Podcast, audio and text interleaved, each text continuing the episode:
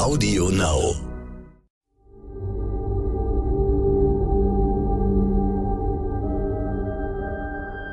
Es ist Dienstag, der 5. Juli. Hallo und herzlich willkommen zum Stern-Podcast Ukraine die Lage mit Carlo Masala, dem Militärexperten und Politikprofessor von der Bundeswehr-Universität München, und mit mir, Stefan Schmitz, aus dem Hauptstadtbüro von Stern und Kapital.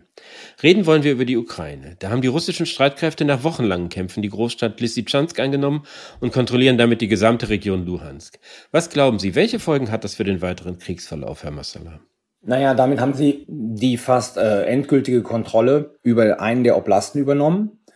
Damit können sie dort sozusagen ihre Kräfte entlasten, die Verteidigungsstellungen ausbauen und sich dann weiter auf Donetsk konzentrieren, was die nächste Etappe sozusagen in diesem Krieg sein wird, den Oblast Donetsk komplett einzunehmen. Also von daher ist das schon natürlich aus russischer Perspektive das Erreichen eines wichtigen Ziels, weil man jetzt die territoriale Kontrolle über einen der Oblasten hat und von dort aus Truppen jetzt in den anderen auch schicken kann, um den dort zu erobern. Jetzt hat ja der Präsident Wladimir Putin gesagt, die Soldaten sollen sich ausruhen und ihre Kräfte sammeln. Das kann man auch so verstehen, dass sich da eine Phase andeutet, in der eher eine Kampfpause stattfindet oder eine Regenerationsphase, also wo wir jetzt erstmal weniger heftige Kämpfe sehen würden. Glauben Sie das auch?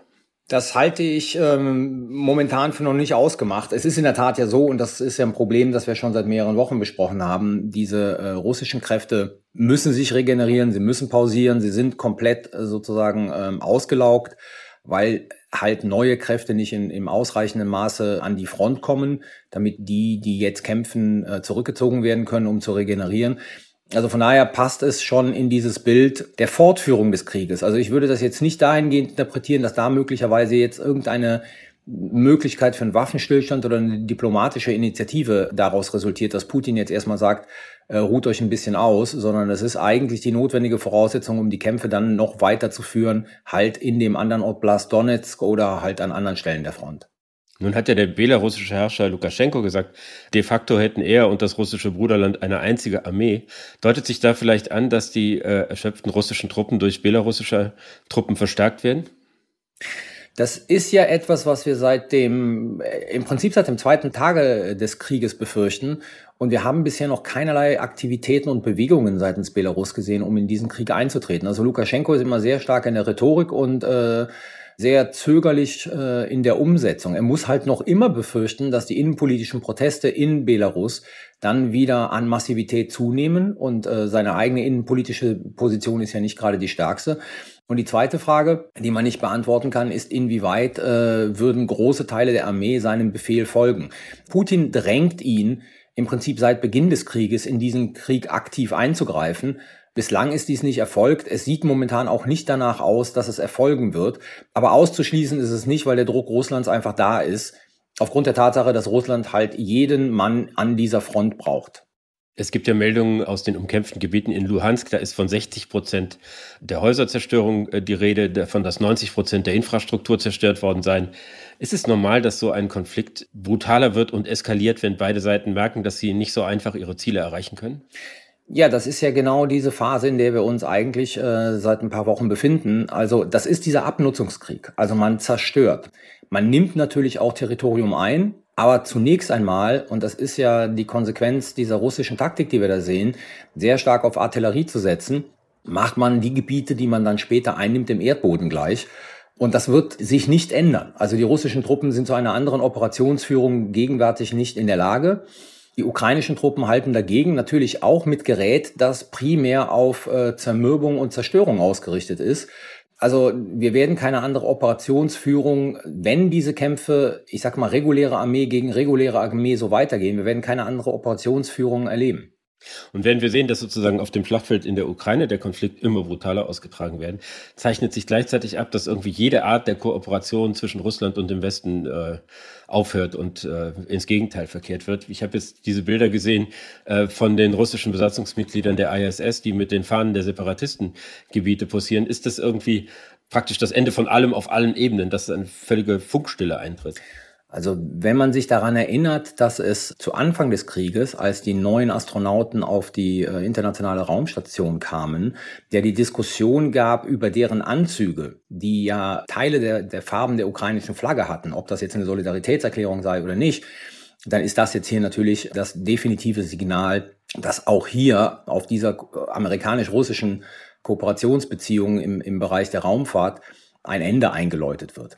Es ist Teil dessen, was ich ja seit Wochen sage, wir kommen in eine umfassende Regression in allen Bereichen mit Blick auf die Russische Föderation, und zwar der Westen im Sinne von Europa und die USA. Da werden sich die Beziehungen auf allen Ebenen ausdünnen oder sogar gar auf Null gefahren werden. Und es ist zu erwarten, dass das auch für dieses gemeinsame amerikanisch-russische Raumfahrtprogramm gilt. Anscheinend gilt es ja auch für die Gaslieferungen. Da steht jetzt die Wartung der wichtigen Nord Stream 1 Pipeline an. Das ist ein normaler Vorgang im Sommer. Da ist dann halt 2 Wochen, kommt mal kein Gas. Aber viele rechnen damit, dass auch danach nichts mehr kommen wird.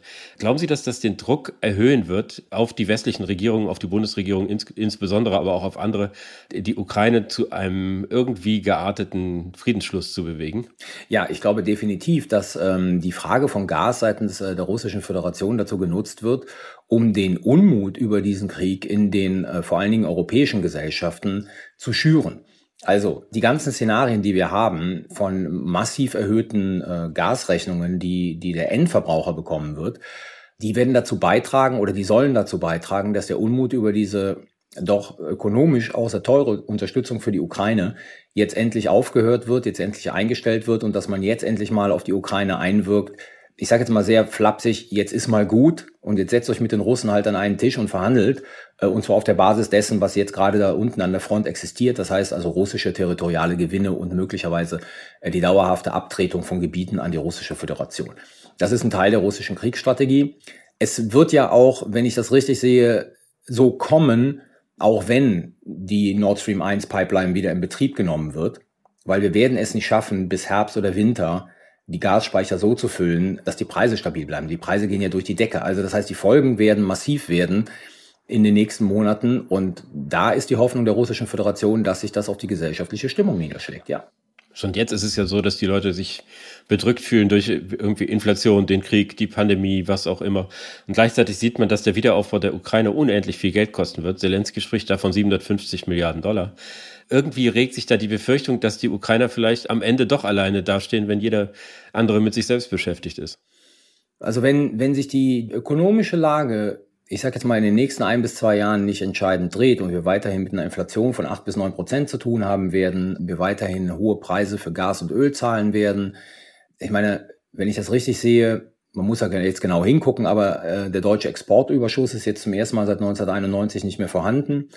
Dann ist es natürlich so, dass diese Summen, die es für den Aufbau der Ukraine braucht, für den Wiederaufbau der Ukraine braucht, und ich weiß gar nicht, ob diese 750 Milliarden realistisch sind, ob die nicht zu niedrig angesetzt sind, dass das natürlich unheimlich schwer wird aufzubringen für die Ukraine. Und dadurch, dass das ein langer Prozess ist, ist die Wahrscheinlichkeit groß, dass es am Ende nicht so viel Geld werden wird, wie benötigt wird, um die Ukraine zu einem, ich sag mal, zu einem Staat zu machen, der nicht dauerhaft am Tropf von Geberländern hängt.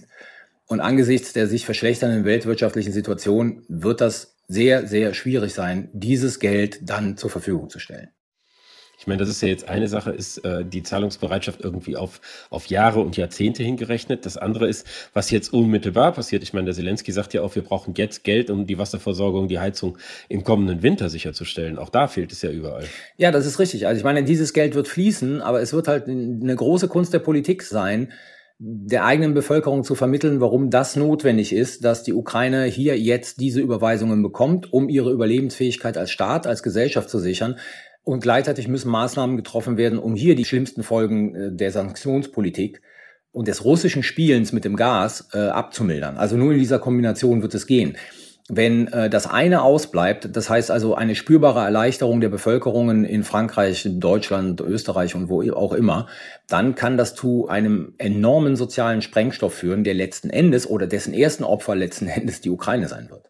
Schon jetzt ist ja spürbar, dass unter diesen Solidaritätsbekundungen mit der Ukraine oft Konflikte lauern, und in Deutschland steht dafür niemand so wie der Botschafter, wie Andrij Melnyk, der ja ganz klar immer Deutschland kritisiert hat und jetzt aufgefallen ist mit geradezu bewundernden Bemerkungen über einen ukrainischen Nationalisten und Antisemiten. Jetzt scheint er abgezogen zu werden. Ist das eine Chance für einen Neuanfang in den deutsch-ukrainischen Beziehungen? Also ich glaube nicht, dass das eine Chance für einen Neuanfang ist. Ich sag's mal so, Botschafter spielen keine so wichtige Rolle mehr in den diplomatischen Beziehungen zwischen zwei Staaten. Also die direkten Kontakte, die man hat, jetzt auch zu Zelensky, sind so intensiv, dass man Melnyk eigentlich nicht braucht. Melnyk hat seine Rolle gesehen als öffentlicher Mahner und Warner und jemand, der in einer sehr undiplomatischen Sprache halt Deutschland angeklagt hat. Das wird sich ändern. Also sozusagen diese innenpolitische Diskussion um den ukrainischen Botschafter, die wird höchstwahrscheinlich weg sein.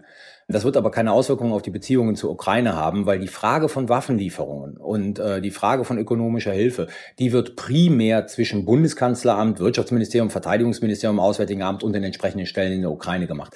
Da überschätzt man die Rolle von Botschaftern mittlerweile im 21. Jahrhundert. Von daher, ich gehe davon aus, dass Melnyks Nachfolger oder Nachfolgerin sich eher an diplomatische Geflogenheiten halten wird. Das wird aber keinerlei Auswirkungen auf die Beziehungen zur Ukraine haben. Ich danke Ihnen, Herr Masala. Ich danke Ihnen. Das war Ukraine die Lage. Die nächste Folge finden Sie, wenn Sie mögen, am Freitag bei stern.de Audio Now und überall, wo es Podcasts gibt. Natürlich können Sie unser Angebot auch abonnieren. Wir freuen uns darüber. Und wenn Sie noch mehr erfahren wollen zu den Themen des Tages, empfehle ich Ihnen unseren Stern-Podcast Heute wichtig. Vielen Dank und hoffentlich bis Freitag.